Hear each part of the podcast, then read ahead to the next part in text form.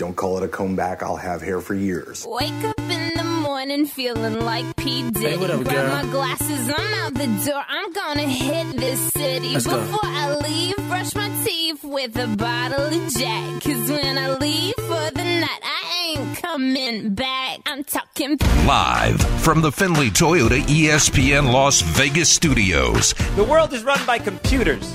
The world is run by robots. And sometimes they ask us if we're a robot just because we're trying to log on and look at our own stuff. This is the Press Box. I didn't know that. Yeah, yeah. If you keep having me sign in and saying, "Are you a robot?" I got to pick out like the stoplights. I got to pick out the freaking trees. I got to pick out all these crosswalks. I just want to know when my damn Dodgers gear is on the way. All right. with Graney and Bischoff. Passwords have passed. You've correctly guessed. But now it's time for the robot test. on ESPN Las Vegas. No, no, he did not go around. It was an awful call. I admit it. We'll get to it. The first bite. Press box transition. I was not ready at all. I don't. I do not have. All right. Are the Raiders going to beat the Broncos? Is that it? Yeah. No, You don't think so? I don't think so. I agree with that. I don't think they're going to. That's sad. I think they can. The Broncos aren't that good. I didn't say that. you just asked if I think they're going to win. So, all right. Do you think there's any level of like the Raiders are going to fall apart after the Jon Gruden resignation? I don't think they're going to fall apart. I don't know if the there's you know the opponents are going to be tough enough to where they'll fall apart. No, I am interested though. I am really interested in Greg Olson calling plays. We talked to him yesterday. He's done it before. He actually did it for Carr in 2014 in Carr's rookie season. He's done it. He's been an offensive coordinator five times. I think at three, at least three or four spots he called plays. So I'm interested in that, and I'm hoping what we're kind of hearing behind the scenes is true in that not that they haven't passed a lot already because they're like third in the league in, in passing yardage, but I hope they even throw even more than Yeah. they've been throwing. Yeah, which I think is what uh, you've got the potential to see. I know Josh Dubow tweeted out yesterday that when Greg Olson was calling the plays in Jacksonville, uh, he called the most pass plays on Yeah. first down in the NFL before he ultimately got fired. Uh, by the way, it was Gus Bradley But that Gus fired Bradley, him in Jacksonville. isn't that weird? So uh, he's got a history of he's had teams where he's been calling plays where they throw the ball uh, and throw it early, and I think that's what the Raiders need. They need to be throwing it on Yes. first and second downs uh, because they don't have any success running the ball, uh, and they're going up against the Denver team. This Broncos team, they have been their front uh, four or front five technically has been much better against the run than they probably have as pass rushers. So you're going up against a team that you're probably not going to have much success running the ball against. You're probably going to get beat uh, in the trenches in the run game. So there's not much reason, I think, to actually hand the ball off to Josh Jacobs 15, 18, 20 times. Like this should be a pass heavy game plan, and it should probably be a pass heavy game plan into the future because I don't think the offensive line is getting significantly better anytime soon. No, I mean I think you know they passed to try to establish a run with Gruden. I think they're going to pass to pass. I, I think you might see four, five, six straight passes in, in terms of you know during the game, and I hope we do. It's more exciting, and I want to see what Greg Olson and Derek Carr can do calling plays. Prop for you. Ready for a prop? Okay. Josh Jacobs over under 47 and a half. Yards Yes, under. I agree. I'll I'll take the under on like every number you set Yes. on him for the rest of the year. 4.7. Shoulder injuries for the rest of the year, one and a half. Does it count? Does it count if he already has one? Does that count as one? No. Okay, new No. shoulder injuries. Yeah. 47 and a half. Uh, yeah, under. I'd say under. I on agree. that. I first off, even if they give him 15 carries, he might not get to 47 and a half. And I Well, don't when I think- saw 47 and a half, I'm like, do they have a new offensive line that we didn't hear about?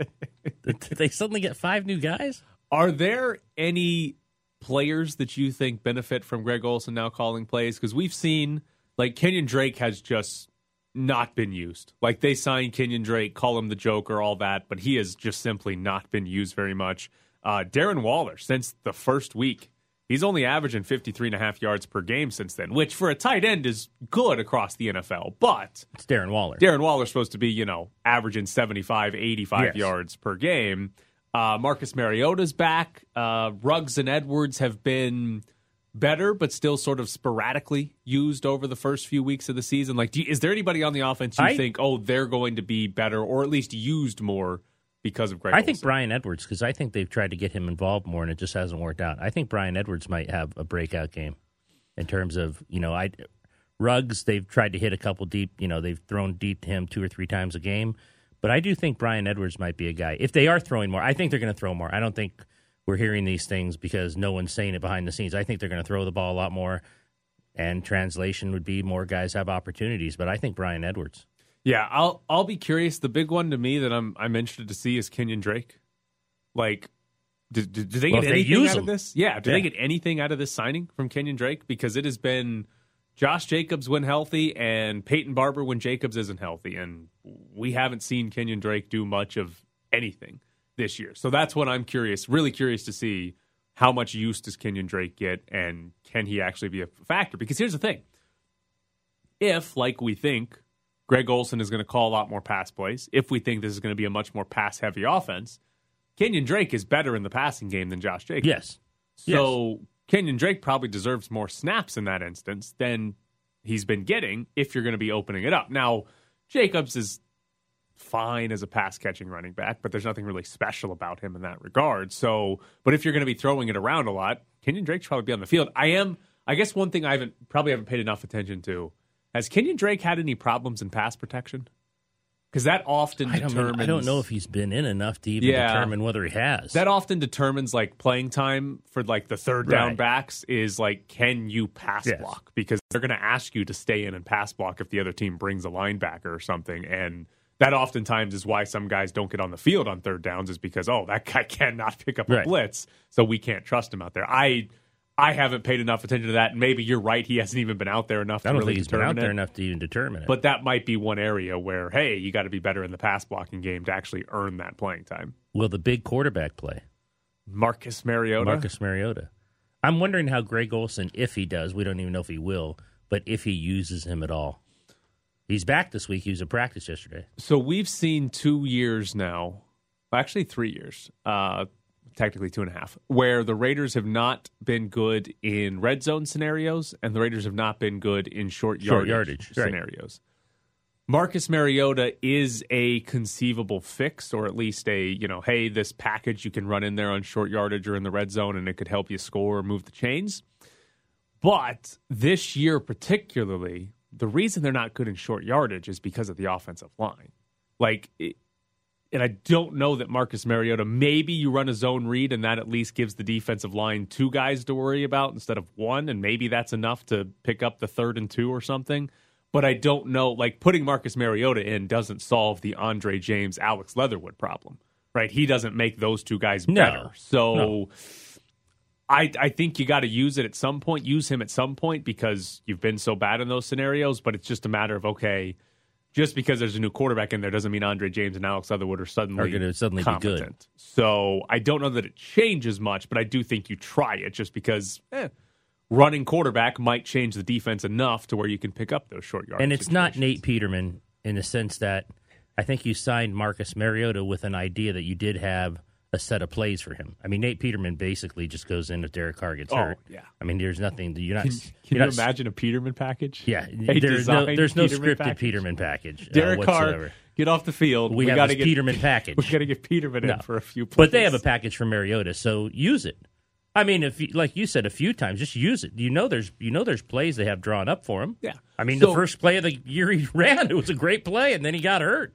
you when you sign Marcus Mariota to be your backup, there's really two things there. Number one is he's a he's a really good backup quarterback, mm-hmm. right? He's a good number two, and if Carr gets hurt, you feel pretty good about this guy going in, right? If all of, if we found out right now Derek Carr was done for the season and Mariota's the starter, I don't think that really changes either of our opinion on how far they're going to go. No. right? 'Cause Granted, neither of us actually think they're going to make the playoffs, but like that doesn't really significantly change how good we think this team is. So that's one reason. But the other reason is that he does give you a different threat. You can put him in there for a few plays and keep the defense off balance because, uh oh, we've got to be worried about this running quarterback, a guy who might take off with his legs, who can also throw the ball down the field. So that's the reason you sign him. Uh, we haven't really seen that used, that second part of that used very much. So maybe Greg Olson says, "Yep, let's do it." And listen, maybe Gruden would have done that, but Mariota Yeah, got we hurt. don't know that. He got I hurt on one yeah, play this hurt, year, so- so, maybe Gruden would Yeah. have been doing that these Yeah. last five games had Mariota been healthy, but he hasn't. So I I think we see him. I do think we see him for at least a couple of plays. Like if they get into a third and one or something like that, or even if it's just, hey, we're in the red zone and we want to throw something different at him. I, I think we see him for a couple of plays. I don't think it's going to be a disaster. I really don't. I think Olson's called plays uh, enough in his career.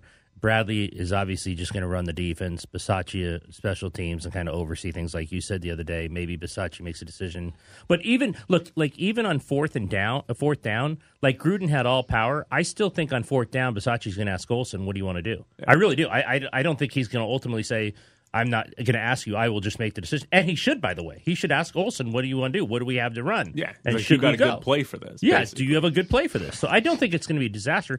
But again, before all this happened with Gruden, I think we both said I thought it was a struggle to make the playoffs. I Yeah. didn't think they would make the playoffs. So unless it just becomes what we said the other day, like four and thirteen, and it just I, I don't think that's going to happen. I'm going to be shocked if that happens. I, I don't think they're like falling apart. I think No. I think we've seen and heard enough about Rich Bisaccia and even just from the players, the, the player leadership on this team, that they're not really going to fall apart no, I don't think so either. anytime soon. Now, if they lose like six in a row, then they probably will fall apart. But I don't think we're going to see like some meltdown from this team. I, I think from what we saw this week, they're going to be generally fine going forward. Now, even if Jon Gruden was the head coach, even if those emails had never been sent or never been publicly released, I still think I'd be picking Denver to win this game. I would too. So Yeah. like I'm not changing on that. Right. So like the the John Gruden resignation doesn't change this from oh the Raiders were going to win to well no Yeah. the Broncos are going to win. I you're going to Denver. You're playing probably the best defense in this division.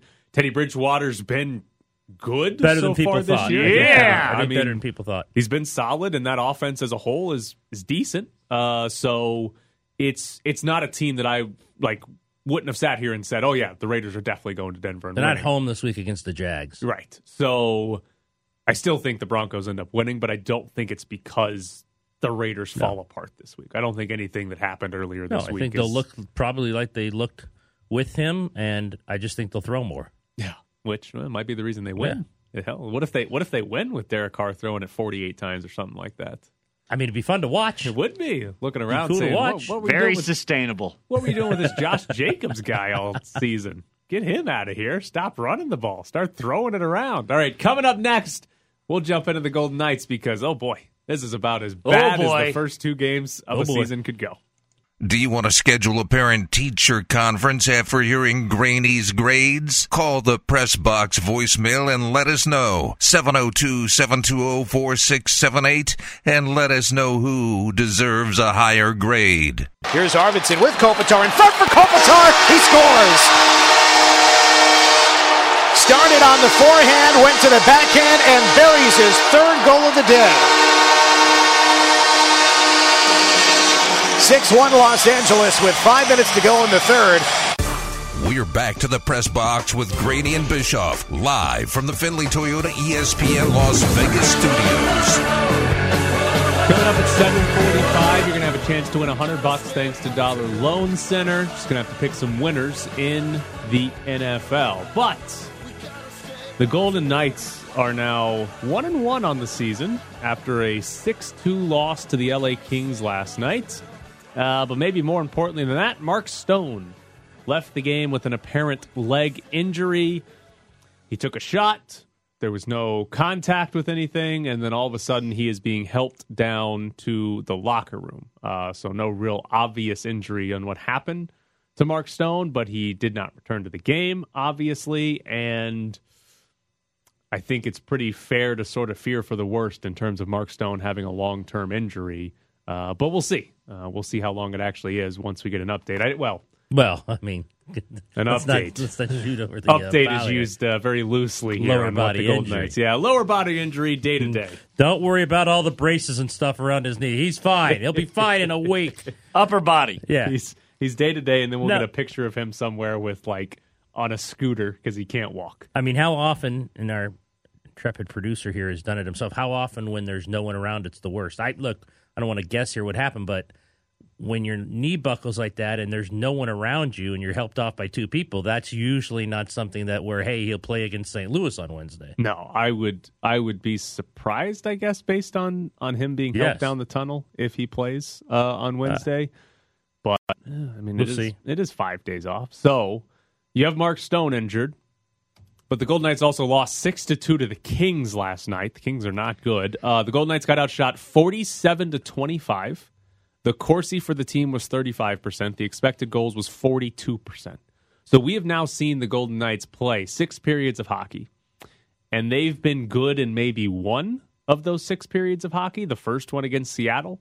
But since then, they've managed to blow a 3 0 lead to Seattle, even though they came back and won that, and just were awful in every every minute of the game last night. They were awful against the Kings.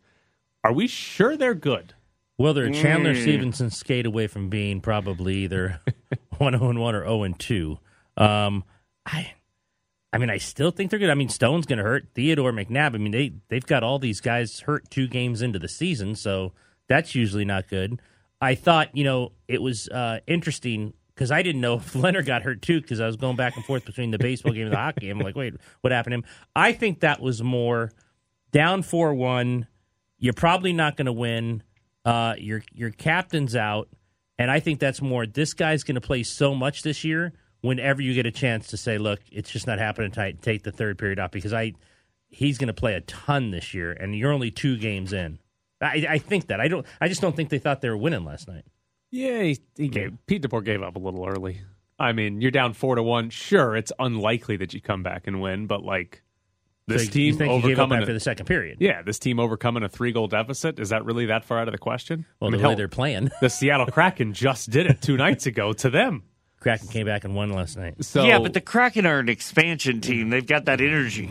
but so here's the thing on the Golden Knights. I Greatest expansion team of all time. am not that concerned that say you know the the Pacioretty Stone before he got injured the Pacioretty Stone Stephenson line was not playing very well like they had not played well over these two play well they, last night. they got dominated last Yeah. night I'm not overly worried about like that line right because we know Pacioretty's good we know Mark Stone is good right we know those players Well, you're not good. overly worried until we hear what this guy has. Well, that's that's true. That's true. But and then like you know Karlsson, Smith, and Marsh. Or so even though they've probably been the best players on the team so far, I'm not worried that they've had any struggles either. And same for say Shea Theodore or Alec Martinez. Right. What's more concerning is the Golden Knights have gotten absolutely nothing from the bottom six forwards through two games. And yes, they've got a lot of injuries. Will Carrier's out. Uh, Mattias Janmark's on the COVID protocol. Like, this is not the ideal bottom six that they'll be playing with later in the year. But they've got nothing out of that bottom six. And we don't know if Nolan Patrick is good. We don't know if Evgeny Dadonov is going to be good for this team. We don't know if Peyton Krebs is going to be good. So for them to have gotten nothing through two games from their bottom six, that's my big concern going forward. Outside of Mark Stone, that's my big concern is that this might be a two-line team for an entire season, which is a complete nightmare after how they handled the offseason. Is Dadonov the only one who played well last night? Yeah, maybe. Looking at this, He might have been. Like I it mean, wasn't none of these guys I- did I anything last night. Pete DeBoer said uh, Keegan Kolesar. The only two Keegan players, Kolesar. Keegan Kolesar Keegan Kolesar, and he said Robin Lehner was probably their best player. hold on, hold on. he gave up The four. guy you play, the guy you pulled, Yes. before the third period, who had given up four goals, was his was his best player. Yeah. Well, you probably watched it more than I did. So, how many should he have given up? Because if he gave up four and it was his best player, should he? What should he have uh, given up? Seven? Uh, yeah, maybe none of the goals you would actually. Well, maybe one of those. Four What do you put on him? You'd really put on Lehner, but you got to make some more saves. Like one was a two on one where Lehner's diving back across the crease. You got nothing on that. But two, they scored two goals from the point where one got deflected, and it's tough for a goalie to make. A that was a dowdy save. one. I saw that one. But like, you, goalie's got to make some big saves every Right. now and then. So yeah, Lehner probably could have been better, I guess. But it, the bigger problems are certainly not Robin Lehner right now. Like, there's no doubt about it. The bigger problems are these skaters in front of Robin Lehner because again, they just played the L.A. Kings, a bad team, and got outshot 47 to 25. Like, that's not like the Golden Knights should never get outshot by 20 by anyone in this league. This is a Stanley Cup contender. and they got outshot by 20 by one of the worst teams in a bad division.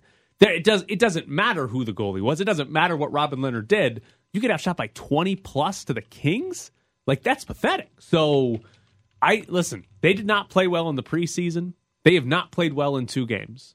Mark Stone might be out for a long time. I'm not sitting here telling you like they're going to miss the playoffs or anything, but I think there's some legitimate concern as to how good this team actually is. Like, is this team actually a Stanley Cup contender? Because we have not seen them play well.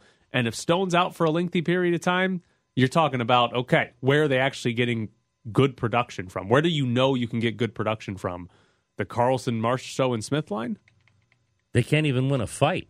Oh, Keegan Kolesar. Oh man, he got he got taken. Bring down. back Reaves. This is why they need Reaves. Are you okay with when he took him to the ice? He got another shot. No, not really. Like in hockey, that's not what you're supposed to do. You're supposed to just kind of Yeah, hug you- the guy, and I'm the one who got you down, and then they're going to take me off, and then Yeah, Brendan Lemieux kind of threw a cheap Yeah, I shot. di- I didn't like Kolesar's that. on the ice and Yeah, he gets one more punch in. A Like- little dangerous when the guy's head's on the ice, and you like take one more shot. Yeah, like it wasn't the worst thing in the world because it's not Wasn't like he, good. Yeah, it's not like he you know kneed him in the face or reared back and punched him straight in the teeth while he's on the ground or something. It was more just sort of in the back. But yeah, Yeah, it's like it's the one extra punch where it's like, oh yeah, that that's a little much. when you miss. Revo, Yes, because Ryan, you what, Ryan Reaves raced over there and fought him anyways. Absolutely. Like, oh, you're fighting again. Let's Yeah. go. Back to back. What's the ruling on that? Refs let you fight two in a row? I would think With they the just rest- kind of skate in. The rest don't do much until you go to the ground anyway. It's, But, and- they, and- but then they come in and break it up. Like if Reaves skated over there and was like, "Let's fight again." Yeah. Like, but you're They might going have back let to him. back. They Would might have let him. I think they. I think they got to let Ryan Reaves fight him. So yeah, you're missing Ryan Reaves. Apparently, it's a big deal. It's a big deal. They need his energy. they haven't looked good. They haven't. No energy, no jump. They haven't looked at even Dave Shane before he got hurt last night. Said Mark Stone just had no jump. They were getting outshot something like 15 to 3 when Stone was on the ice, which never happens. It's you it's almost always the other way around. Like never happens that the Golden Knights get dominated when Stone's on the ice. Like they've had games where they've gotten beat pretty handily, but it's normally because the other lines are getting caved in and the Stone line is like, "Oh, we kind of are hanging on."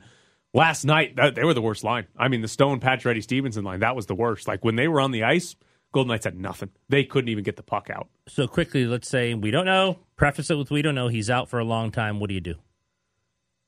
You got to find basically a winger to play up there. Um, it's probably Dadonov. You're probably putting Dadonov up there on the first line, and then your third line sucked already. So you're hoping Janmark comes back and makes a Oh, I forgot about him. Yeah, I think he but- comes back. but you, you're putting Dadonov, I'd assume, or you're bumping Riley Smith up and moving somebody else to the second To the sec- line. But Krebs. he's not been good. And if you're going to play him, play him at center. So no. But I'd probably he's put Dadonov up there. Is he? Not that fast. So No one looks fast right now. No. No, no, no, no. The team as a whole, very slow.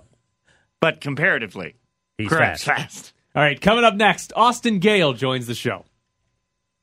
Our stats hogwash. Are you tired of hearing Tyler do math on the radio? Tweet at Bischoff underscore Tyler and at Ed Graney. He's great. He's been a great teammate now. You know, and that's why I say I think things like this affect people differently, and you understand that part of it. But great communicator, you know, and um, it was great to have him back. And he, you know, he, whenever he comes back, he provides a little juice for us, and you know, so he was he was great in the meetings, and he's all caught up and ready to go. It's the Press Box with Graney and Bischoff on ESPN Las Vegas.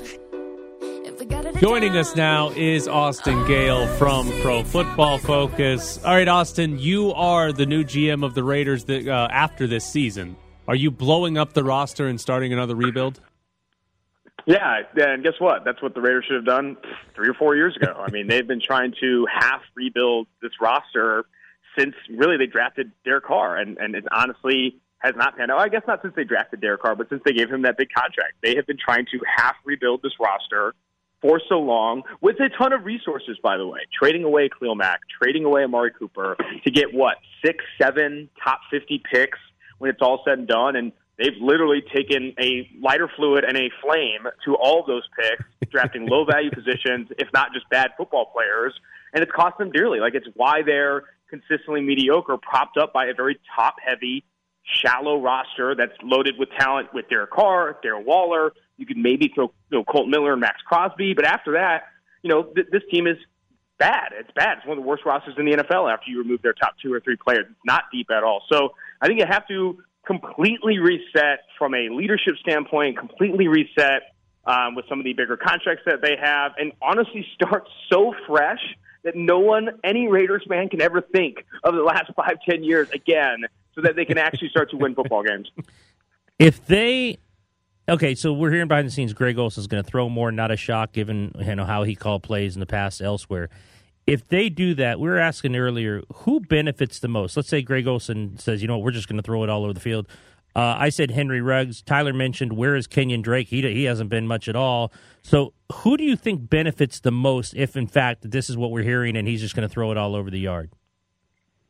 I mean, I do think it, I could argue Josh Jacobs, so he doesn't have to run behind that terrible offensive line for 20, 30 carries a game. But I think um, from a shares perspective, I think Hunter Renfrow is going to benefit a ton. I know they lay, you know, Derek Carr has a great relationship with him. I think Darren Waller will continue to benefit. And then I'd probably throw Henry Ruggs in there as well. With Olson, the hope is they maintain this high percentage of deep throws. I don't think it's just throwing the football; it's also targeting down the football field. You know, Derek Carr has some of the highest deep percentage, you know, deep pass percentage rate of any team or any co- quarterback in the NFL right now. That's what you hope to maintain, and it's easier said than done trying to throw the ball deep when your offensive line can't pass protect for more than two seconds, but it's something that they have to do. And the only reason why they got to their hot start, they were creating explosive plays and hitting these shot plays to Ruggs and Bryan Edwards down the football field. They need more of that if this offense is going to get back on track and if this team is going to get back on track. Who would you consider are the cornerstone players for the next five years for the Raiders? Kolton Miller is obviously a top flight offensive tackle, and the fact that they already have given him his contract extension, you can expect two to three years' time it'll look like a bargain because they got it so early. And I would argue Darren Waller is in there as well. And the only reason you're not throwing Derek Carr in there, Derek Carr right now is a you know top twelve, borderline top ten quarterback in the NFL when he's protected and in an ideal situation. And now that it's been so far moved since his contract extension, you could argue his contract is somewhat of a bargain. But hear me out on this. Will Derek Carr's camp not ask for a new contract, especially with all the disaster that has happened with Jon Gruden? He's like one of the only leaders on this team. You can expect Derek Carr to enter this offseason saying, I want a new contract or I'm out. And at that point, when you have to pay Derek Carr 30 million plus, 35 million plus because he wants that money, then he becomes, in my opinion, overvalued for the state of this roster. Now, I view him in that Kirk Cousins tier of quarterback. You can win with a Kirk Cousins at quarterback if you have a good supporting cast, a stable coaching staff, etc. The Raiders don't have that. Get what you can from Derek Carr. Trade him to a team that's more competitive and can actually win a Super Bowl with him or try to, and then reset at the position, gather multiple first round picks, and try and find your quarterback of the future, or at least one that's competent, average to above average on a rookie contract. Uh, this week, we, we all think they're losing, but is there one chance that they won't? You, I, I, see your rankings on Crosby and Ngakoue. We know what the Broncos have up front. Can they make that big of a difference this week? I think so. I mean, I think they'll create pressure, and that has not been a problem for that defensive line. I think the bigger issue is on the back end. Like they, they need to create pressure in 1.5 seconds, or else you know the, the, the secondary that's out Damon Arnette and Trayvon Mullen is going to have someone open. Like that was the problem against Chicago. That was the problem against Los Angeles. Too many receivers running wide open because the secondary is so depleted with injuries. And that I don't care how good your pass rush is. If you are creating separation early in the route because you're going against a injury depleted secondary, you're going to give up a lot of yards. And I don't think the offense, on the other hand, has a good enough offensive line to really compete right now. Like they are struggling moving Alex Leatherwood from right tackle to right guard, putting Brandon Parker out there. So many injuries along the offensive line, not a lot of talent. Andre James, lowest graded center in the NFL. That is a problem. Your offense will be limited when your offensive line is literally playing losing football right now. Uh, Thursday night football, the Eagles lose to Tampa Bay. Eagles might end up with three top ten picks. What should they do with Jalen Hurts? This is a very difficult question. It's going to be one of the better storylines of the offseason because obviously, you know, you could you could argue quarterback. You got to get an upgrade over quarterback. He's a second round investment. He has not taken that step. Yeah, his supporting cast isn't great, but he's so wildly inaccurate. It would be very difficult to build a competent offense around Jalen Hurts. Could it be good? Absolutely, but it will be difficult, and you don't need to chase that when you have three top ten picks. The problem is This 2022 quarterback class is bad.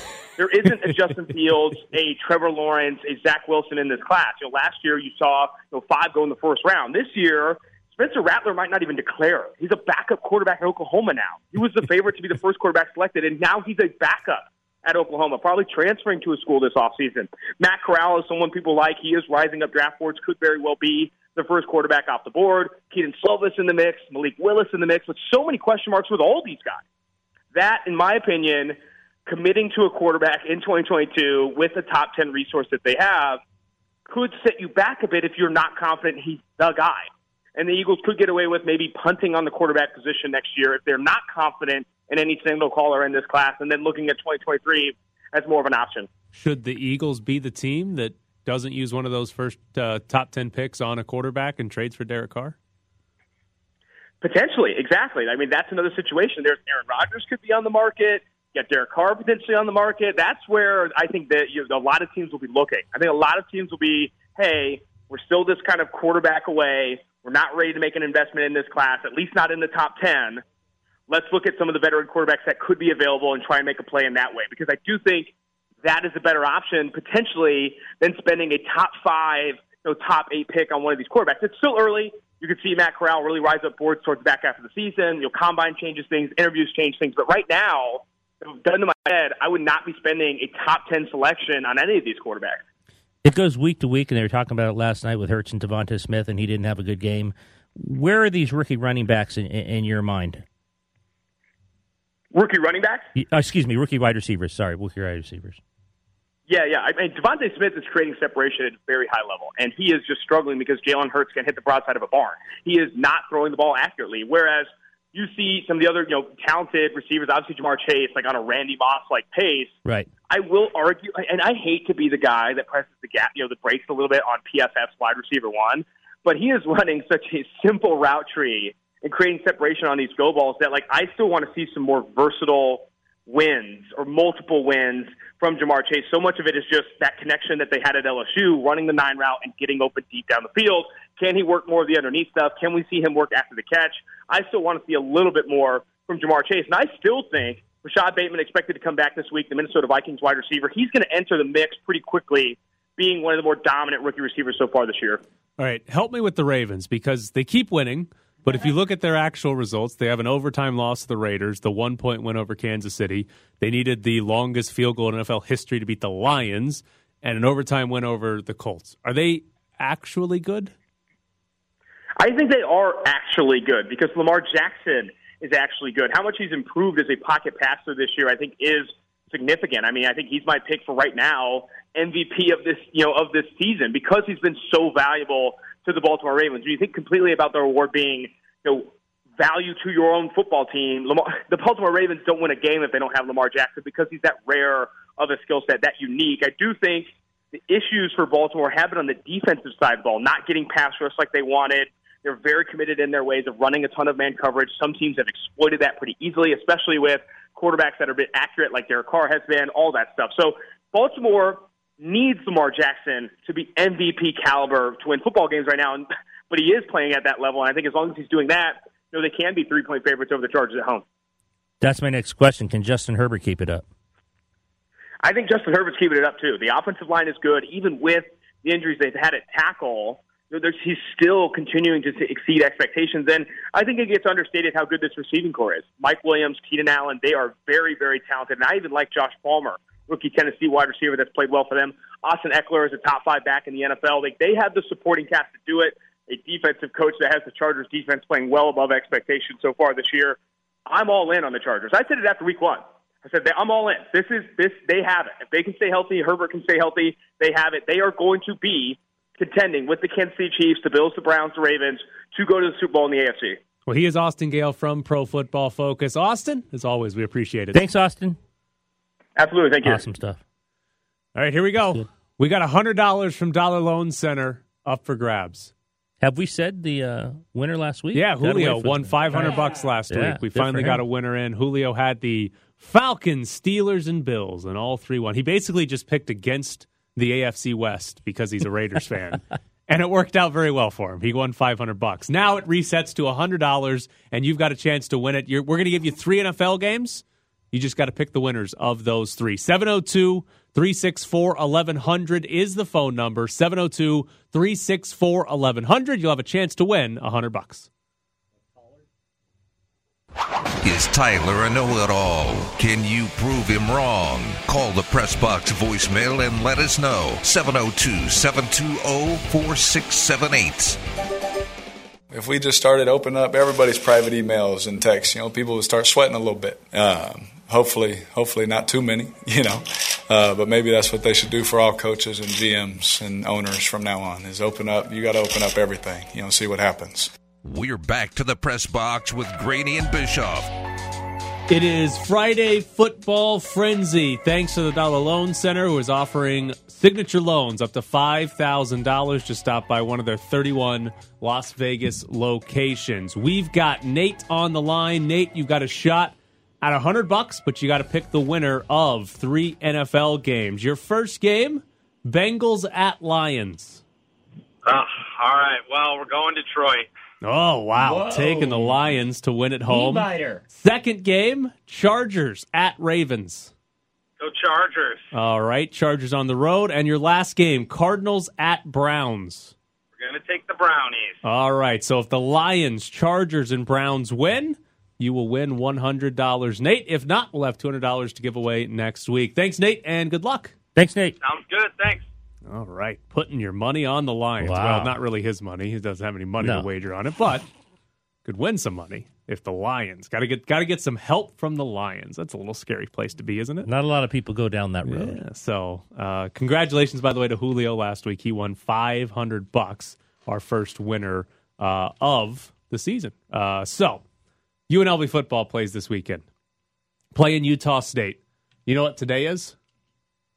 Uh, let's see. Uh, reading this, I want to say, and I'm going out on a limb here, the 684th day since UNLV last won a game. It is today officially uh, breaks the school record for most consecutive days without a football win. 683 was the original record, spanning off from the end of the 1997 season, the entire 1998 season, and it actually ended with the first game of 1999. That streak has now been broken. This is the longest this program has ever been without winning a game, which is tough to do in- for this program. really hard to do for a Mountain West team. Yeah. Now, Marcus Arroyo has not reached the actual uh, consecutive games lost record, uh, due in part because he only played half of a season last year. Uh, I think it's Lucky. I, got to go back and look. I think if they lose to Hawaii, that will tie the record. I got to go double check which game it is would tie the record if they don't win. Very surprised you don't know that. But I think they're winning today or tomorrow. I Yeah, should say. he, he's already come out. and I he- think they're winning. Yeah. I don't think it's gonna. I don't think he's getting there to that he, record. he doesn't. He doesn't do extra work if he doesn't have to. Yeah, I think they're winning. I think they're going to beat Utah State. I think this is the worst defense they're going to play all season. Uh, Chuck Wagon better have about 150 against these guys. Well, th- they're probably going to need to throw it a little bit, but uh, this is the worst defense they're going to play all season. Utah State's pretty solid offensively. Uh, they've had some good good games, good numbers offensively this year, but defensively, this is the worst team UNLV will play. And if UNLV's offense is going to look good in a game this season, this is the one. This is the game that they will look good. money to Utah State. Oh boy. The money went to Utah. I was talking to uh, one of our guys yesterday. I think it was like six, six and a half. It went to seven, seven and a half. No. That's, but I think that's more. I asked him why, and he just goes, Oh, boy." just yeah." No, I didn't. He just said, "Well, there's you know, call us crazy, but there's a reputation of UNLV football that doesn't win a lot of games. 680, People walk in and just 684 straight days that people just bet against. Yeah, he actually said he goes, "That's just people."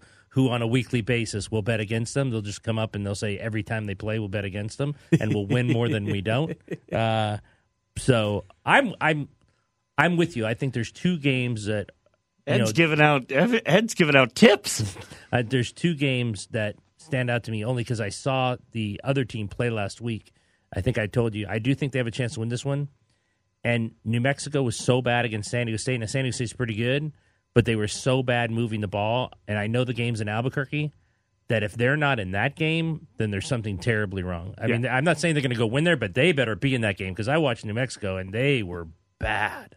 Yeah, there's a there's a couple of games the rest of the season that even if, if we're talking about moral victories, there's a couple of games the rest of the season that they've got to at least be competitive in. Yes. and th- this is one of them. Like if they, Oh yeah, you lose this one by thirty to eighteen or something like that, thirty to seventeen, Right. then that's not good at all. Right. Like that, you know, if, if you lose to Nevada by three scores, all right, Yeah. that's a good team. That's Yeah. you probably expected to lose to them by three scores. But this one, New Mexico, Hawaii's probably on that list too. There's a few teams left on the schedule that UNLV should be in a competitive game with. And again, they might not win because this team's not very good, but this is one of them. Like they should be in a competitive game with Utah State. If they if like we're going into the fourth quarter and this game's already decided against UNLV, That's brutal. that's not good because No. now you're looking around saying, okay, where are the moral victories? Oh, you can't even point to any moral victories Right. anymore. There's nothing to point to. But I think they're in it. I think they win it. Uh, I think this is going to be the best the offense looks the entire season. Even if Doug Brumfield doesn't play, I've still got enough confidence in Cameron Friel that he'll get it done against the worst defense they see all season. So I think this is it. This So- is the Marcus Arroyo win. Justin Rogers, first taking first snap. I mean, can I, is- make a caveat? If Is he Justin still Rogers on the team? Because I keep hearing about all the other three quarterbacks, and I never hear about him anymore. I'm, I'm putting one caveat. If Justin Rogers starts, my prediction doesn't count anymore. They lose. Wait, I don't think you can. I, Yeah, I no, know. no, that's how this say- works. just say- if Justin Rogers walks out there for snap win. one, Poor nope. kid. If he walks out there for snap one, I'm pulling it back. Home of home of uh, Rebels football. Yeah, Got Tyler over here. Just just take it out some I- twenty year old. I don't think it's going to happen only because Sam and Mike Grimala wrote recently that here are the three quarterbacks at practice that they're talking about, and Justin Rogers wasn't even one of them. So, and and by the way, the three they were talking about were all hurt. so, it's like that's a little weird. Not good for my prediction that UNLV finally wins when all the quarterbacks are hurt. Yes, Not good. I think I'm going to say Cameron Friel starts. Who do you say? That's what I'm guessing too. Is that it's real? Uh, I guess there's a chance it's Brumfield is eighty percent, ninety percent, whatever the threshold is for them to say, yeah, that's good enough. Get out there. But yeah, I think it'll be Cameron Friel, and he'll probably play the entirety of the game unless he gets hurt or something, or it's just completely awful, which wouldn't go well for my prediction. But here we go: UNLV 27, Utah State 24. UNLV 21, Utah State 17. Oh, you're on board. We're both picking a win. Don't you have to? What a day. Seven eight.